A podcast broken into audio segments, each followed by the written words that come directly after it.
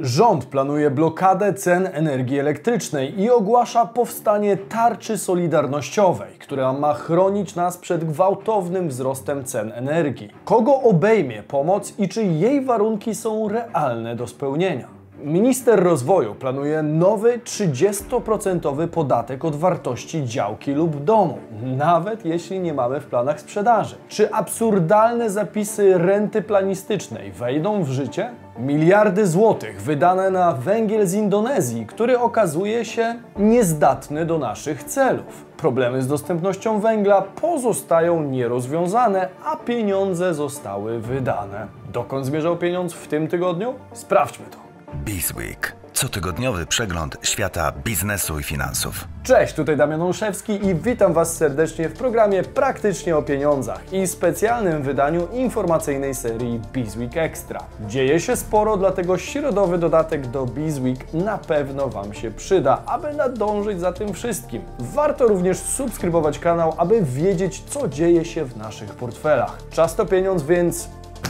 zaczynajmy. Renta planistyczna. Czy zapłacimy 30% za wzrost wartości naszej nieruchomości?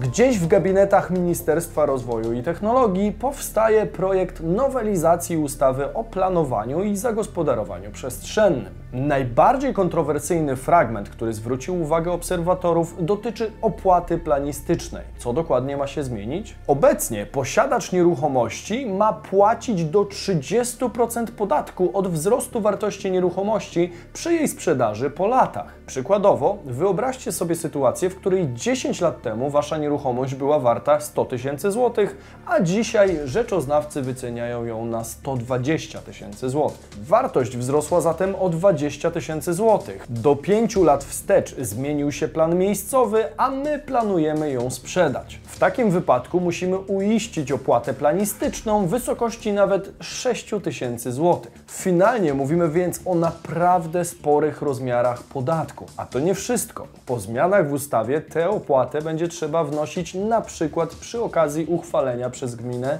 nowego planu miejscowego lub zmieniania tego już obowiązującego. Jeśli wartość działki pójdzie w górę, od razu burmistrz czy też wójt lub prezydent naliczy nam gwarantowane 30% podatku od tego wzrostu. Nawet jeśli działka czy dom pozostaną dalej w naszych rękach i kiedy nie myślimy jeszcze zupełnie o sprzedaży. O tych zmianach informowałem Was również na moim Instagramie kilka dni temu, więc warto obserwować, aby być na bieżąco. Mamy też do czynienia z odrobiną wyrozumiałości, bo ustawodawca przewidział rozłożenie podatku na 360 miesięcznych rat. Sama ilość rat przewidziana w ustawie dość jasno sugeruje, że mogą być to naprawdę duże kwoty do zapłaty. W tej formule renta planistyczna będzie niczym innym niż ukrytym podatkiem obciążającym dodatkowo właścicieli i użytkowników wieczystych nieruchomości. Komentuje Michał Siembab.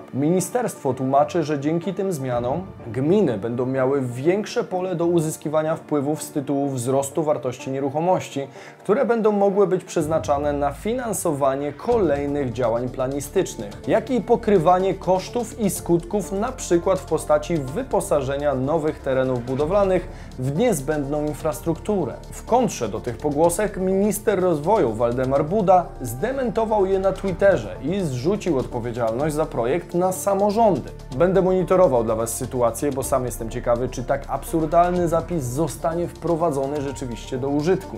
Oznaczałoby to oczywiście znaczny zastrzyk gotówki dla budżetu, ale odbyłoby się to kosztem właścicieli nieruchomości.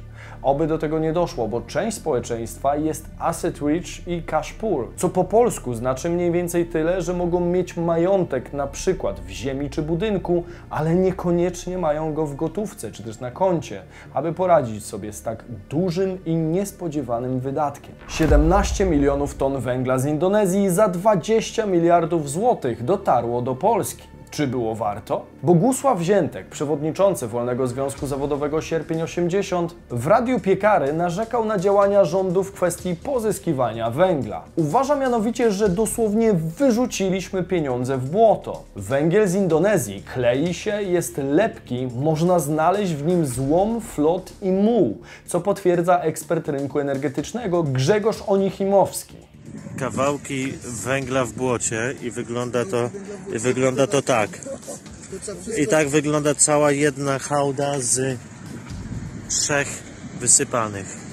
No są tej samej wielkości. Co ważne, palenie flotem i mułem od 5 lat jest zabronione z powodu emisji szkodliwych pyłów PM10 i PM2,5, a także dużych dawek metali ciężkich. Ponadto szef sierpnia 80 nie szczędzi złych słów rządzącym po tym jak Anna Moskwa zapowiedziała, że PGE paliwa i węglokoks zadbały już o 80% tegorocznych dostaw węgla do Polski. Kłamią w sposób y, bezczelny, dlatego że węgla w Polsce zabraknie, podobnie jak zabraknie gazu, więc czeka nas bardzo, bardzo trudna zima. Jak widać, zdania w tej tematyce są podzielone. Jesteśmy frajerami, którzy wydali 20 miliardów złotych na sprowadzenie błota, którego nikt nie potrzebuje. W mocnych słowach podsumował sytuację Ziętek. Zatem problem brakującego węgla można uznać za wciąż nierozwiązany, co nie napawa szczególnym optymizmem w obliczu kryzysu energetycznego,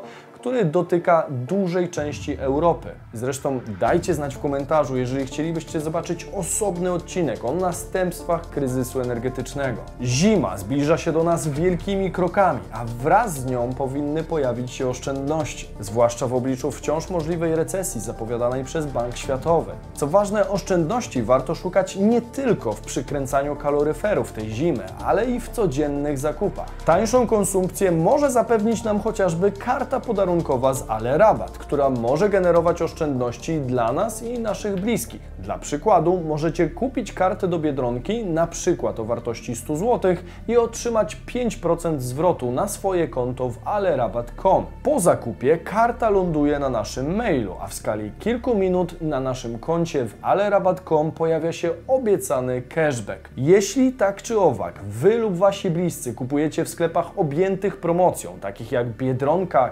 Kaufland, Zalando czy Allegro, to warto wykupić kartę dla dodatkowej zniżki. Podczas zakupu w Biedronce wybieramy jedynie metodę płatności kartą podarunkową i gotowe. Karty są wielokrotnego użytku, a korzystać z nich możecie aż do wydania wszystkich środków w przypadku Biedronki, a w pozostałych sklepach macie na to najczęściej 12 miesięcy. Kiedy wartość uzbieranego cashbacku przekroczy 50 zł, będziecie mogli go wypłacić na swoje konto bankowe. Dla jednych to grosze, a dla innych dodatkowe pieniądze na to, co ważne, podniesione w zasadzie z ziemi. Dlatego w obecnej sytuacji polecam szukać oszczędności gdziekolwiek, bo nadchodzące miesiące mogą być dla wielu z nas trudniejsze. Jeśli widzicie w tym wartość dla siebie, to kartę podarunkową ale rabat możecie zamówić pod linkiem w opisie.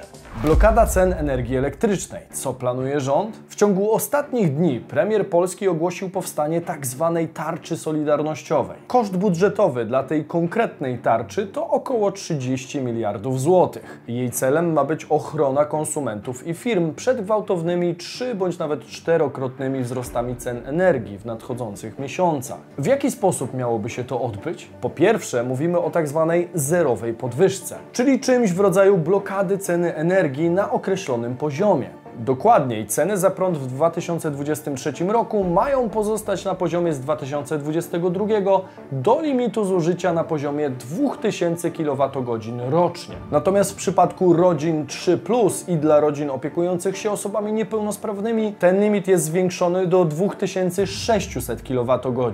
Po drugie, mamy dodatek energetyczny dla gospodarstw ogrzewających się energią elektryczną w wysokości 1000 zł. Po trzecie, rząd ma zamiar ograniczyć ekstra premie w spółkach energetycznych Skarbu Państwa dla zarządów, które osiągają nadprogramowe zyski z powodu wzrostu cen energii. Co ciekawe, do tego zadania został oddelegowany nie kto inny jak człowiek, dzięki któremu 70 milionów nigdy nie będzie już pustą liczbą czyli pan Jacek Sasin. Po czwarte, rząd zadeklarował zmniejszenie zużycia prądu o 10% w administracji publicznej. Z kolei piątym elementem tej układanki ma być dodatkowa premia w zamian za oszczędzanie prądu. Tutaj na razie nie mamy konkretów. Ale nieoficjalną informację na ten temat przekazał dziennik Gazeta Prawna. Podobno miałoby to działać tak, że ci, którzy zmniejszą pobór energii o minimum 10%, mogą liczyć na 10% bonifikatę. Przyszło Przyszłość pokaże, czy te pogłoski się sprawdzą, a niewątpliwie Was o tym poinformuję. W trakcie konferencji prasowej premier Morawiecki mówił, że cena prądu dla gospodarstw domowych, które zużyją do 2000 kWh rocznie, zostanie zamrożona. Pojawi się propozycja oznaczająca zamrożenie cen energii dla wszystkich do pewnego poziomu zużycia. Chcemy też wprowadzić pewien mechanizm dodatkowej premii w zamian za oszczędności, które się pojawią. O tym chcemy powiedzieć wkrótce, mówił premier. To będzie pakiet, który ma doprowadzić do zmniejszenia zużycia energii elektrycznej, ograniczyć skutki podwyżek cen dla całego polskiego społeczeństwa. Dla tych, którzy zużywają 2000 kWh prądu rocznie, będzie to oznaczało zamrożenie cen. Okej, część z Was zadaje sobie pewnie słuszne pytanie. Skąd wziął się próg 2000 kWh i co stanie się po przekroczeniu tego progu zużycia? Otóż gospodarstwa domowe, których zużycie przekroczy ten próg, od nadwyżki będą płacić rachunki według taryf, które zatwierdzi Urząd Regulacji Energetyki.